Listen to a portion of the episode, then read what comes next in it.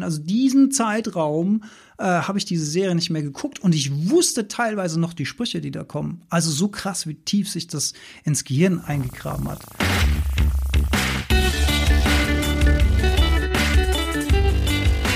Die Heldenstunde, euer Podcast für ein gesundes und bewusstes Leben. Herzlich willkommen in der Heldenstunde. Es begrüßt dich dein Gastgeber Alexander Metzler. Schön, dass du wieder dabei bist. Es ist Samstagabend.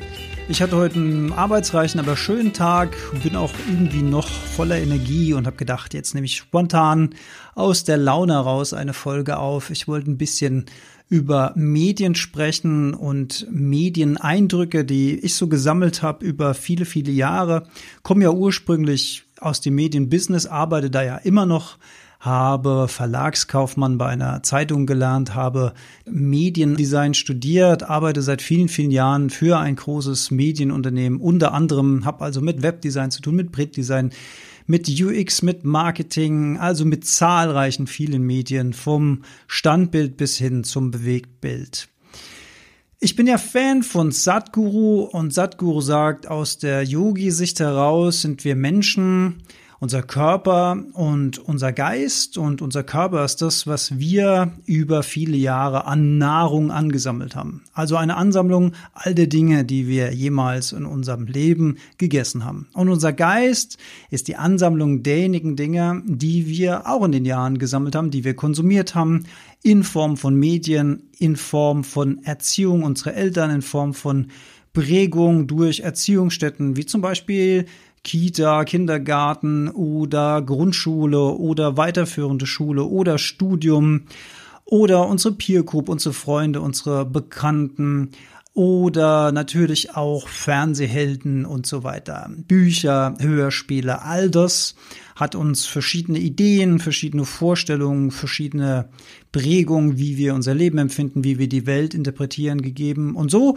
stimmt es irgendwie auch wirklich buchstäblich, dass für jeden die Welt einzigartig ist, denn jeder nimmt sie individuell wahr durch diese eigene Prägung kulturell, sprachlich, religiös geprägt, wie auch immer, nimmt er diese Welt wahr oder sie diese Welt wahr. Und das ist wirklich immer eine rein individuelle Geschichte. Also die Welt, wie sie sich für mich darstellt und wie ich darüber denke und welche Werte ich eben wichtig finde, heißt noch lange nicht, dass das deine sind oder auch nur so ähnlich oder dass du so denken musst oder wie auch immer. Das muss man sich immer mal wieder bewusst machen, denn wenn man in Diskussion geht oder in Austausch, muss man auch immer ein bisschen versuchen oder sollte man immer ein bisschen versuchen, auch die Welt durch den Blick des anderen zu sehen, die Perspektive zu wechseln im wahrsten Sinne des Wortes und mal zu gucken, ob an dem, was der oder diejenige, der sagt, nicht doch etwas dran ist, auch wenn die vielleicht äh, was Gegenteiliges von dem sagt,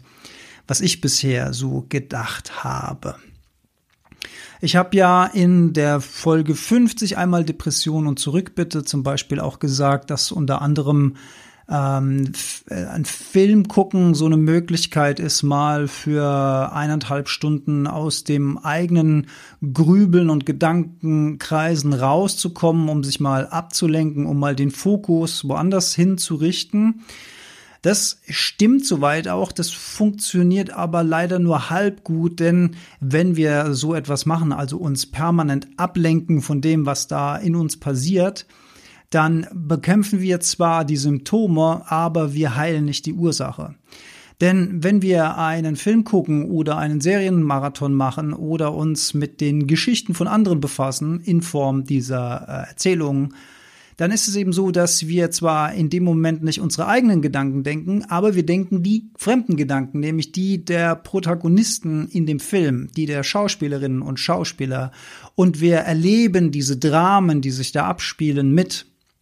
Und das habe ich ja schon in verschiedenen Folgen auch gesagt, dass wir sogar körperlich darauf reagieren mit Ausschüttungen von Stresshormonen, von Körperchemie, wenn es zum Beispiel eine sehr spannende Szene gibt dann äh, krallen wir uns vielleicht irgendwie im Sitz fest oder wir machen die Augen zu oder wir spannen den ganzen Körper an und das hat bestimmt schon mal jeder gemerkt, dass er, wenn dann die spannende Szene vorbei ist und die Action zu Ende, dass man dann oh, mal durchatmet und dass diese Anspannung, die sich im Körper gesammelt hat, völlig unbewusst ähm, dass die sich dann entlädt in Form von diesem Ausatmen. Also auch wieder ganz tolle Zusammenhänge zwischen Wahrnehmung, Bewusstsein, Unbewusstsein, Atmung und so weiter. Der Körper reagiert einfach auf das, was wir ihm zufügen, was wir ihm zufüttern. Ob das in Form von Nahrung ist, also wir sind die Ansammlung aller Nahrung, die wir jemals zu uns genommen haben, oder in Ansammlung von Informationen ist. Also wir sind die Gedanken, die wir den ganzen Tag denken. Und wenn wir eben nicht unsere eigenen Gedanken denken, sondern die Gedanken von dieser Filmhandlung, dann ist es zwar ein Weg, mal kurz raus aus dem eigenen Grübelkreis zu finden, aber es bringt uns keine Entspannung, denn das Gehirn bekommt ja keine Ruhe in dem Moment und die Emotionen senken sich ja nicht in dem Moment, sondern wir erleben einfach nur die Emotionen von den anderen Menschen in dieser Filmgeschichte. Und ja, das kann man machen. Ich will jetzt da auch nicht sagen, dass wir nie mehr im Leben einen Film gucken können. Aber ich will doch ein bisschen darauf eingehen, aus meiner eigenen Erfahrung heraus, dass wir doch sehr wohl äh, auswählen sollten, welche medialen Informationen wir tagtäglich in uns reinlassen möchten. Denn genau wie beim Thema Ernährung sollen wir bewusst auswählen, was wir zu uns nehmen und was wir nicht zu uns nehmen. Und wenn wir zum Beispiel den ganzen äh, Tag äh, zu Fastfood greifen, dann sehen wir eben irgendwann aus wie ein Hamburger.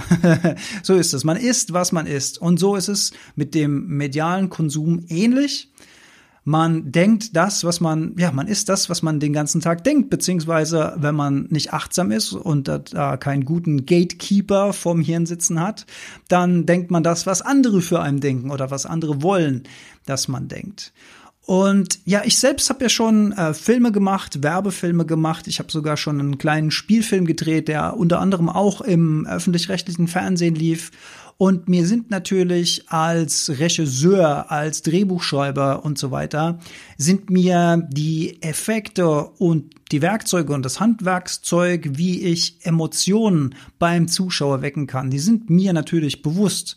Ich weiß, es gibt Lichtsetzung, ich weiß, es gibt verschiedene Kameraperspektiven, äh, die Musik spielt eine ganz große Rolle, die Atmosphäre, die Schauspieler selbstverständlich, äh, bis hin zu äh, Farben, die in der Szene auftauchen. Also all das äh, be bestimmt das Drehbuch und bestimmt, äh, wie ich versuche, Emotionen beim Zuschauer zu erzeugen. Und es können positive oder negative Emotionen sein, je nachdem, wie man das sieht. Also wenn ich jemanden zum Lachen bringe, ist das ja durchaus eine positive Emotion. Stichwort Komödie. Wenn ich jemanden zum Weinen bringe, Tragödie, oder ich bringe jemand äh, in Spannung, dann ist es ein Actionfilm.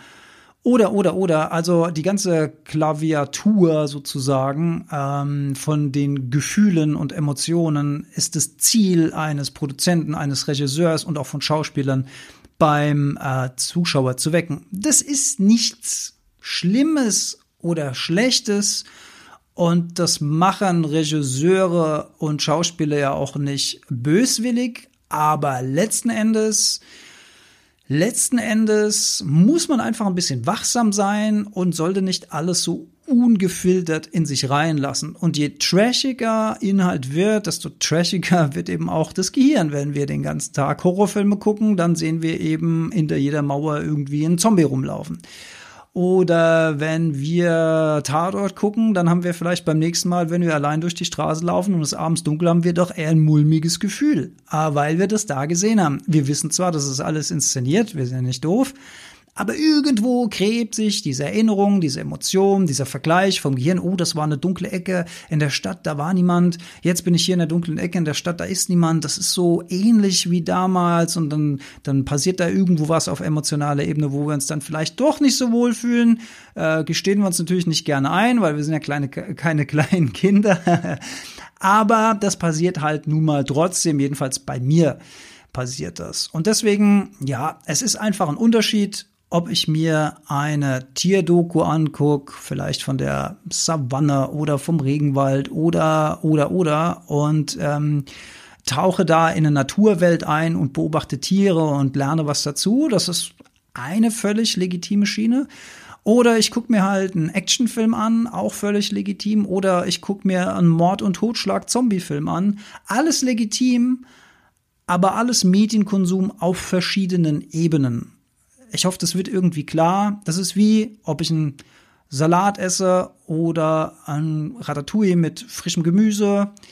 Oder ich greife halt zu ähm, fertigen Burger oder schieb mir eine Fertigpizza in den Backofen. Das ist alles auch Nahrung, aber es hat einfach verschiedene Qualitätsebenen. Und diese Qualitätsebene, die füge ich mir zu, auf körperlicher Basis in Form von Nahrung und auf geistiger Basis in Form von Informationen, die ich konsumiere. Zu den Unterhaltungsmedien gesellt sich natürlich die Informationsmedien dazu. Also die Nachrichten sind ja leider auch äh, nicht dafür bekannt, dass sie unbedingt positiv eingefärbt sind. Das heißt, wir erleben über Radio, über Fernsehen mehrfach am Tag negative Nachrichten, überwiegend negative Nachrichten. Man ist natürlich auch mal bemüht, positive Nachrichten einzustreuen, aber auf negative Nachrichten reagiert der Mensch reagieren die Zuschauer oder die Leser eben viel aufmerksamer, viel emotionaler. Das heißt, äh, die Wahrscheinlichkeit, dass mehr Menschen zuschauen, mehr Menschen lesen, mehr Menschen hören, ist halt ungleich höher als wenn wir den ganzen Tag nur positive Nachrichten erzählen würden. Das interessiert nämlich scheinbar einfach kein Mensch. So ist das, so läuft das Business. Das muss man sich einfach bewusst machen. Auch das ist keine Böswilligkeit, sondern das sind einfach Mechanismen. Und nehmen wir mal ein einfaches Beispiel.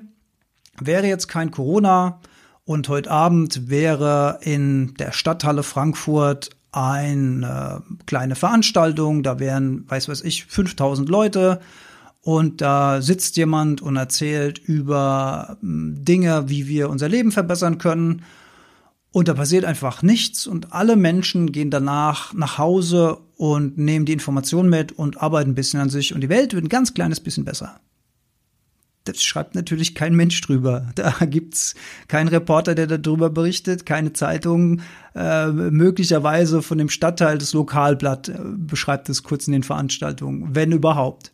So, wenn jetzt aber von diesen 5000 Zuschauern ein einziger ausrastet, und vielleicht muss noch nicht mal was wahnsinnig Schlimmes passieren. Vielleicht rennt er einfach nur auf die Bühne und schreit irgendwas ins Mikrofon, hat irgendwie einen Abdreher oder es gibt einen riesen Ehestreit und zwei schreien sich im Zuschauerraum an oder es gibt eine kleine Schlägerei oder was auch immer. Also irgendetwas Negatives, was aus dem Rahmen fällt. Darüber würde sofort berichtet werden. Und auch die Zuschauer würden sofort ihr Handy greifen, würden anfangen zu filmen, würden das auf Social Media hochposten und so weiter. Das hätte eine viel größere mediale Welle. Das ist nun mal so, wie es ist.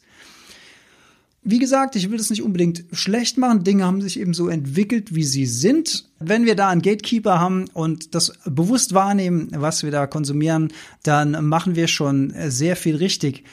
Wie bin ich auf dieses Thema eigentlich gekommen? Es war ganz witzig und zwar in den 80ern gab es ja die äh, amerikanische Krimi-Action-Serie Miami Vice.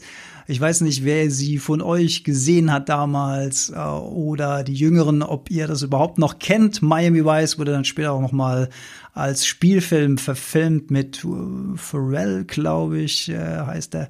Wie auch immer, ähm, habe ich mich nicht damit beschäftigt. Aber die Serie, die habe ich geguckt.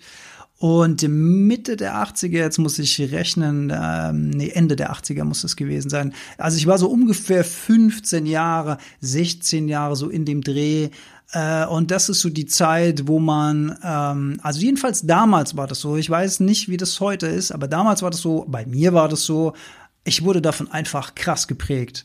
Also ich habe das immer mega geil gefunden. Man muss sich vorstellen, ich komme deswegen drauf, weil diese Serie ist jetzt gerade auf äh, Amazon Prime und ich habe mir ein paar Folgen aus nostalgischen Gründen angeschaut, um mal wieder, also A wollte ich wissen, ob die mir immer noch gefällt, die Serie, und B wollte ich so in dieses alte Gefühl eintauchen. Und das hat so krass funktioniert. Das hätte ich nie für Möglichkeiten, wie krass das funktioniert hat, weil die Serie ist ja wirklich schon uralt. Wenn man die vom Schnitt, von der Geschwindigkeit, vergleicht mit Serien von heute, dann wirkt es ja fast schon unfreiwillig komisch ein bisschen. Aber mich hatte die sofort wieder genau da, wo sie mich hatte, als ich 15 oder 16 Jahre alt war. Also man muss sich vorstellen, wahnsinnig coole Typen, wahnsinnig coole Klamotten. Und ich muss sagen, der Kleidungsstil, der, den finde ich heute noch modern. Also in so einem, an so einem Sommertag und wenn ich so richtig richtig derbe lässig sein wollen würde, dann würde ich mir sowas auch anziehen. Und obwohl ich weiß es nicht. Aber ich könnte es mir vorstellen. Also es sieht echt mega cool aus hier. Don Johnson mit seinen pastellfarbenen Hemden und da so ein lässiges äh, Sakko drüber und dann so Stoffschuhe ohne Sorgen. Also es ist schon, es ist schon High Level. Aber es ist irgendwie mega cool und es passt halt in diese in diese ähm, äh, Florida-Umgebung, in dieses, in diese Miami-Stadt, äh, in dieses Stadtbild rein. Dann fahren die mega coole Karren. Also man wurde als junger Mann getriggert auf schnelle, protzige, kraftvolle Karren. Und das Ganze dann natürlich gepaart mit mega coolen Waffen. Also der, der Sound von der Knarre von Don Johnson hatte ein spezielles Sounddesign. Die war immer die dunkelste, wenn es eine Schießerei gab. die war immer so die, die, coolste vom Klang her.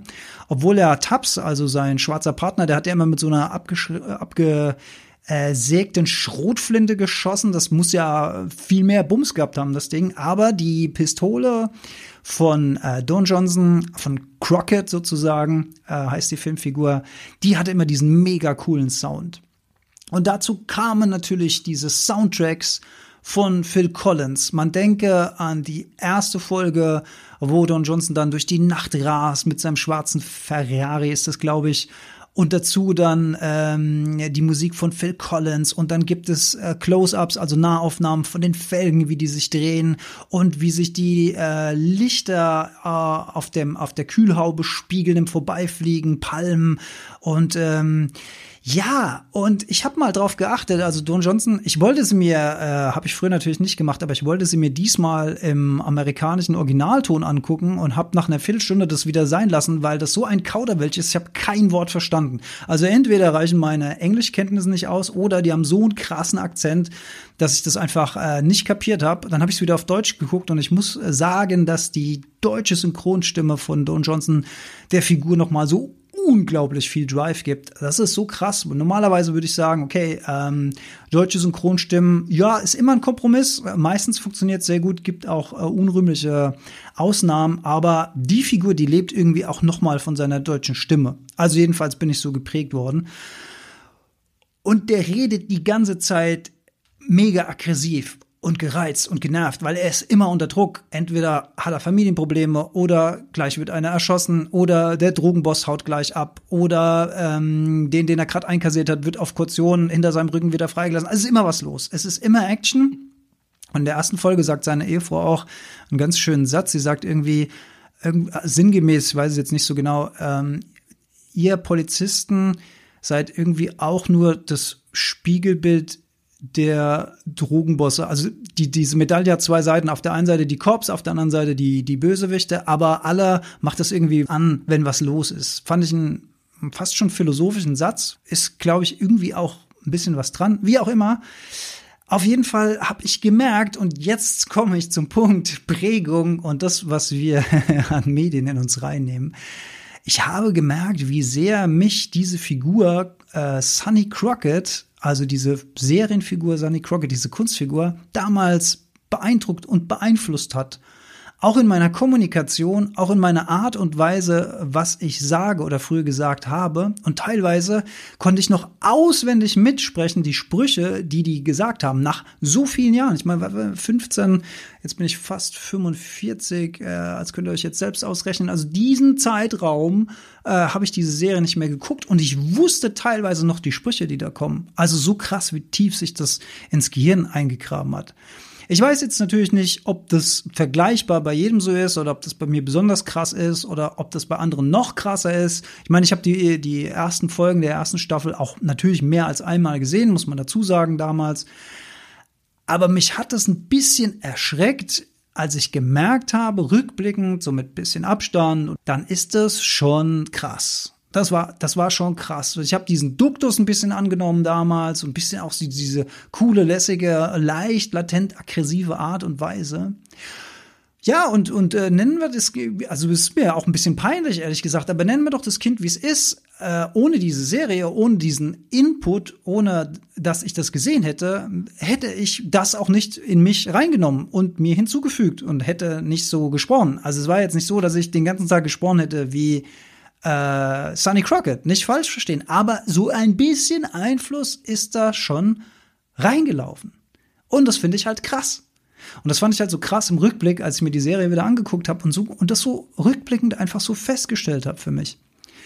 Und vielleicht gibt es ähm, diese Prägungen ja bei euch auch, wenn ihr in eurem Gehirn kramt, wenn ihr mal überlegt, ähm, was hast du denn für für Serien vielleicht früh geguckt oder welche Filme haben dich begeistert. Bei mir war Rocky auch noch so ein Riesending. Ich meine, ich gehe heute noch boxen, das ist bestimmt auch den Rocky-Film zu verdanken, weil ich das immer so mega krass fand, wenn dann die Musik kam und er angefangen hat zu trainieren und morgens bei Sonnenaufgang dann laufen war und es war kalt und äh, sensationell in Rocky 4, diese beiden verschiedenen Trainingsarten, Rocky in der Natur, Ivan Drago in so einem Hightech-Lab, beide bereiten sich auf den Kampf ihres Lebens vor. Mega cool, mega cool.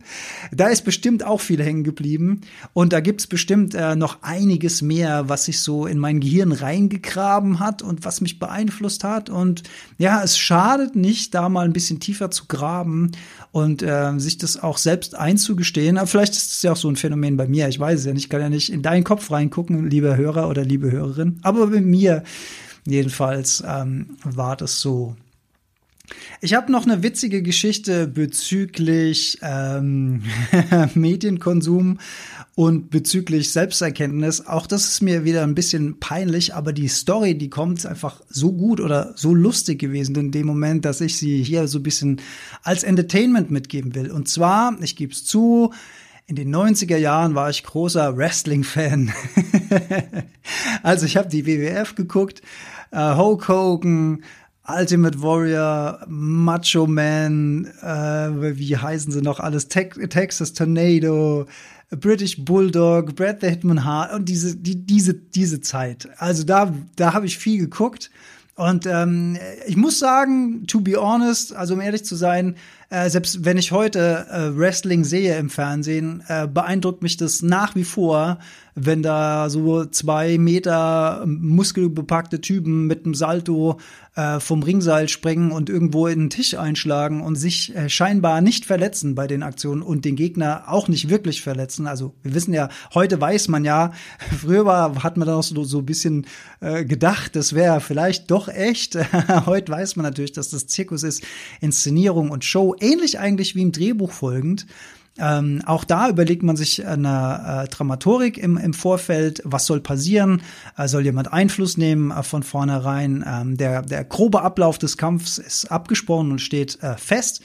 Ich glaube aber, dass die schon äh, während dieses groben Ablaufs dann auch ähm, improvisieren. Das weiß ich nicht genau, stelle ich mir mal so vor. Vielleicht habe ich ja die Gelegenheit, irgendwann mal einen Profi-Wrestler zu interviewen, dann äh, wird er uns das hoffentlich erzählen. Also jedenfalls damals habe ich das ähm, sehr, sehr gerne geguckt, auch viel geguckt, war da tief drin im Thema.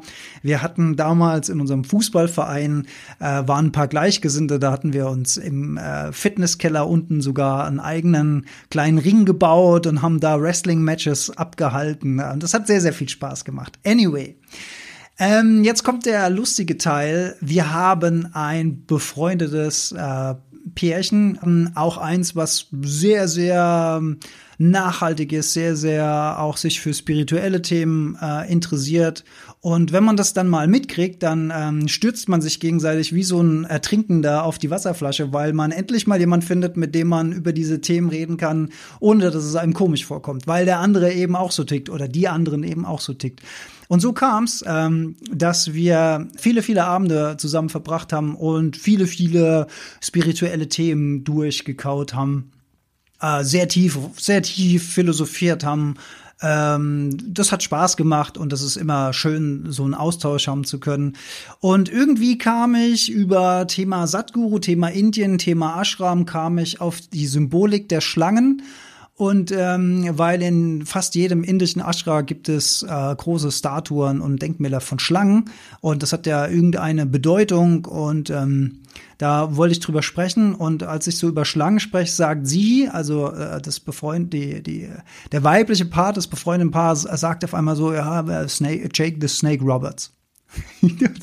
und Jake the Snake Roberts war eine Wrestling-Figur aus den 90er Jahren. Und ich habe so gedacht, so, what? Was hat die gerade gesagt? Hat die gerade, hat die gerade Jake the Snake Roberts gesagt? Und dann habe ich nachgefragt und dann stellte sich heraus, dass beide, beide riesen Wrestling-Fans in den 90er waren. Und dann haben wir innerhalb von einer Sekunde geschwenkt von indischen Ashrams und äh, yogischen Philosophien auf 90er Jahre WWF Wrestling und die ganzen Helden so Jugend. Das war einfach so lustig.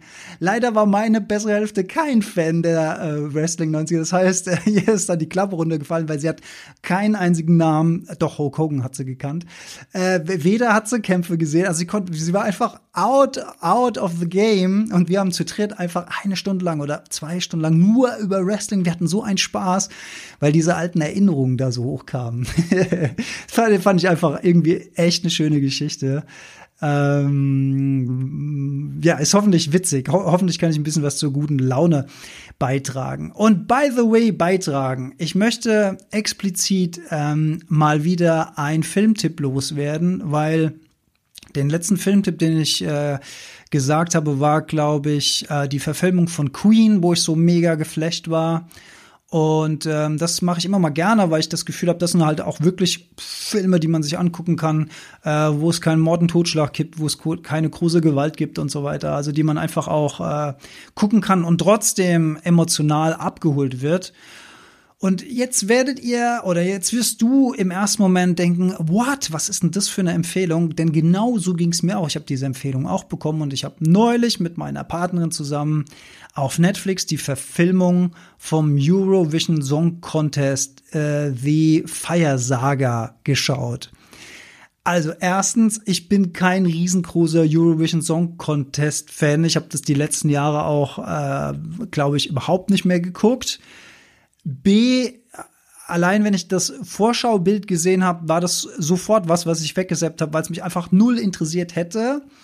C, es ist ein Thema, was mich nicht interessiert und ja, ne, C ist eigentlich A und B. A und B ist gleich C. Also dieser Film wäre einfach chancenlos komplett durchgefallen. So, jetzt habe ich den aber empfohlen bekommen äh, von äh, nebst eben diesen Leuten, diesen Wrestling-Fans, das heißt, die hatten schon einen riesen ähm, Vertrauensvorschuss und dann habe ich gesagt, okay, den gucken wir uns jetzt mal an. So, und hier kommt die Filmkritik äh, von mir in der Heldenstunde.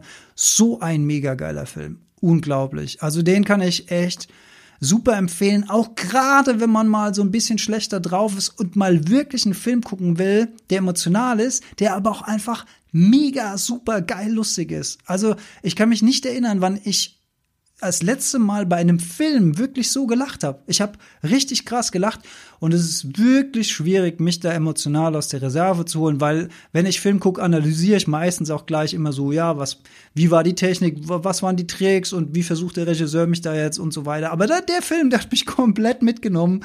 Ich habe mich fremdgeschämt, ich, ich habe mitgelitten, ich habe mich, also bei den, bei den, äh, bei den Misserfolgen habe ich mitgelitten, bei den Erfolgen habe ich mitgefeiert.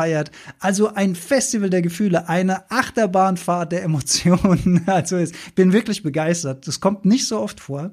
Und ich kann euch den Film einfach nur ans Herz legen. Eurovision Song Concert die äh, Fire Saga heißt er, glaube ich, mit Will Ferrell und der Schauspielerin, die in Doctor Strange die äh, Freundin von äh, Doctor Strange spielt. Auch eine tolle Schauspielerin, auch super süß, muss ich an der Stelle mal sagen. Und dieser Film, also ich will gar nichts vorwegnehmen. Aber wenn ihr diesen Film geguckt habt, wer da nicht ein kleines Tränchen verdrückt oder mal herzhaft gelacht habt äh, oder mal herzhaft gelacht hat, Tja, dem ist leider nicht zu helfen. Also das ist wirklich hochklassige, geile, geil gemachte Filmkultur, muss ich sagen. Und ich würde wetten, dass jeder, der diesen Film jetzt guckt, aufgrund dieser Empfehlung, mindestens ein Lied dieses Films sich später noch mal entweder auf YouTube richtig laut reinzieht oder auf Spotify oder oder oder, weil es so ein geiler Song ist. Und ich will jetzt nicht sagen, welcher. Also wirst du dann schon selbst hören, aber dass ein Song dabei Oh, meine Güte, der geht so derbe unter die Haut, jedenfalls bei mir. Also das als klare Medienempfehlung, denn wenn wir lachen können, wenn wir ähm, emotional angehoben werden durch lustigen Inhalt, dann ist das auch einfach eine gute Sache. Und ich will das auch nicht alles schlecht machen, wirklich nicht. Und wer sein Krimi äh, genießen will, ähm, ja, macht es. Ich bin da halt mittlerweile sehr, sehr kritisch, weil ich einfach realisiert habe, wie viele Morde man sieht in seinem Leben, wie viele Gewaltszenen man sieht in, in, in seinem Leben. Und ich weiß nicht, ob das gut ist, selbst wenn das nur inszeniert ist, dass man das immer und immer und immer wieder konsumiert, ob da wirklich im Hirn so die scharfe Trennung da ist zwischen Fiktion auf der einen Seite und der Realität auf der anderen Seite oder ob das auch mehr und mehr verschmilzt. Auch dadurch, dass wir mittlerweile eben die Medien auch den ganzen Tag mit uns rumtragen. Das ist ja auch ein großer Unterschied gegenüber von vor noch ein paar Jahren also die äh, Pre- äh, äh, sozusagen, also als wir noch nicht äh, Medien den ganzen Tag äh, konsumiert haben, egal wo wir äh, stehen, gehen oder liegen. Das ist auch nochmal ein Unterschied. Also die, die Grenzen verschwimmen immer mehr. Deswegen Gatekeeper installieren im Hirn, immer ein bisschen wachsam sein und mal gucken, wie viel man konsumiert, was man konsumiert, zu welcher Zeit man es auch konsumiert. Auch äh, ganz klar nochmal an der Stelle als Schlaftipp. Nicht bis kurz vorm Schlafen gehen, irgendwas gucken, was einem noch emotional, äh, emotional aufregt. Ähm, blaues Licht der Medien. Ähm, also Blaulicht, äh, Blaulichtanteil der Bildschirme stört den Melatoninaufbau im Gehirn. Melatonin ist unser Schlafhormon, was uns gut, was uns tief, was uns erholsam schlafen lässt, wird also äh, fast, ähm, fast zur Gänze zerstört, dieser äh, Melatoninaufbau. Und der beginnt vor der Schlafenszeit eigentlich schon. Der macht uns eigentlich müde. Der soll uns eigentlich müde machen. Also bewusster Umgang mit Nahrung und bewusster Umgang mit Medien zwei gute Tipps. Darauf achten, da macht man, glaube ich, schon sehr, sehr viel richtig. Zwischen dem letzten Medienkonsum und ins Bett gehen, eine kleine Pause machen, nochmal kurz rausgehen, nochmal durchatmen, nochmal in den Nachthimmel gucken und auch die Nacht spüren, also registrieren, es ist jetzt dunkel, es ist jetzt langsam äh, Zeit, schlafen zu gehen und vielleicht auch ein Abendritual etablieren. Auch da haben wir in verschiedenen Folgen schon drüber gesprochen. Ja, das ist meine Empfehlung, also klare Filmempfehlung an der Stelle, aber immer auch mit so ein bisschen ja, Eigenverantwortlichkeit. Denn früher, früher haben uns unsere Eltern ins Bett geschickt, da haben wir die Verantwortlichkeit abgegeben. Heute sind wir eigenverantwortlich, müssen wir uns selbst ins Bett schicken, wenn es Zeit ist und eben nicht auf diese ganzen Medientricks, auf diese Cliffhanger, auf diese Fallen, die da bewusst gestellt werden, um uns bei Laune zu halten, damit wir die nächste Folge auch wieder anfangen zu gucken, um eben da nicht reinzufallen. Einfach auch, um dem doofen Regisseur eins auszuwischen. Also so sehe ich das jedenfalls. Vielen Dank, dass ihr, vielen Dank, dass du dabei warst bei dieser, ja, hoffentlich ein bisschen unterhaltsamen Folge. Ich wollte heute mal ein bisschen gute Laune verbreiten. Ich hoffe, es ist mir gelungen und an der einen oder anderen Stelle gab es was zum Schmunzeln. Würde mich sehr freuen. Könnt ihr mir gerne als Feedback zukommen lassen.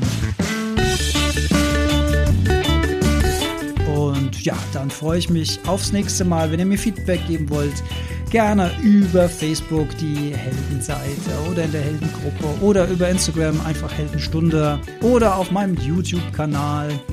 Ähm, gerne subscriben, wie das glaube ich heißt, abonnieren. Da freue ich mich natürlich. Oder wie immer auch E-Mail alex.heldenstunden.de. Vielen Dank fürs Zuhören und auf bald.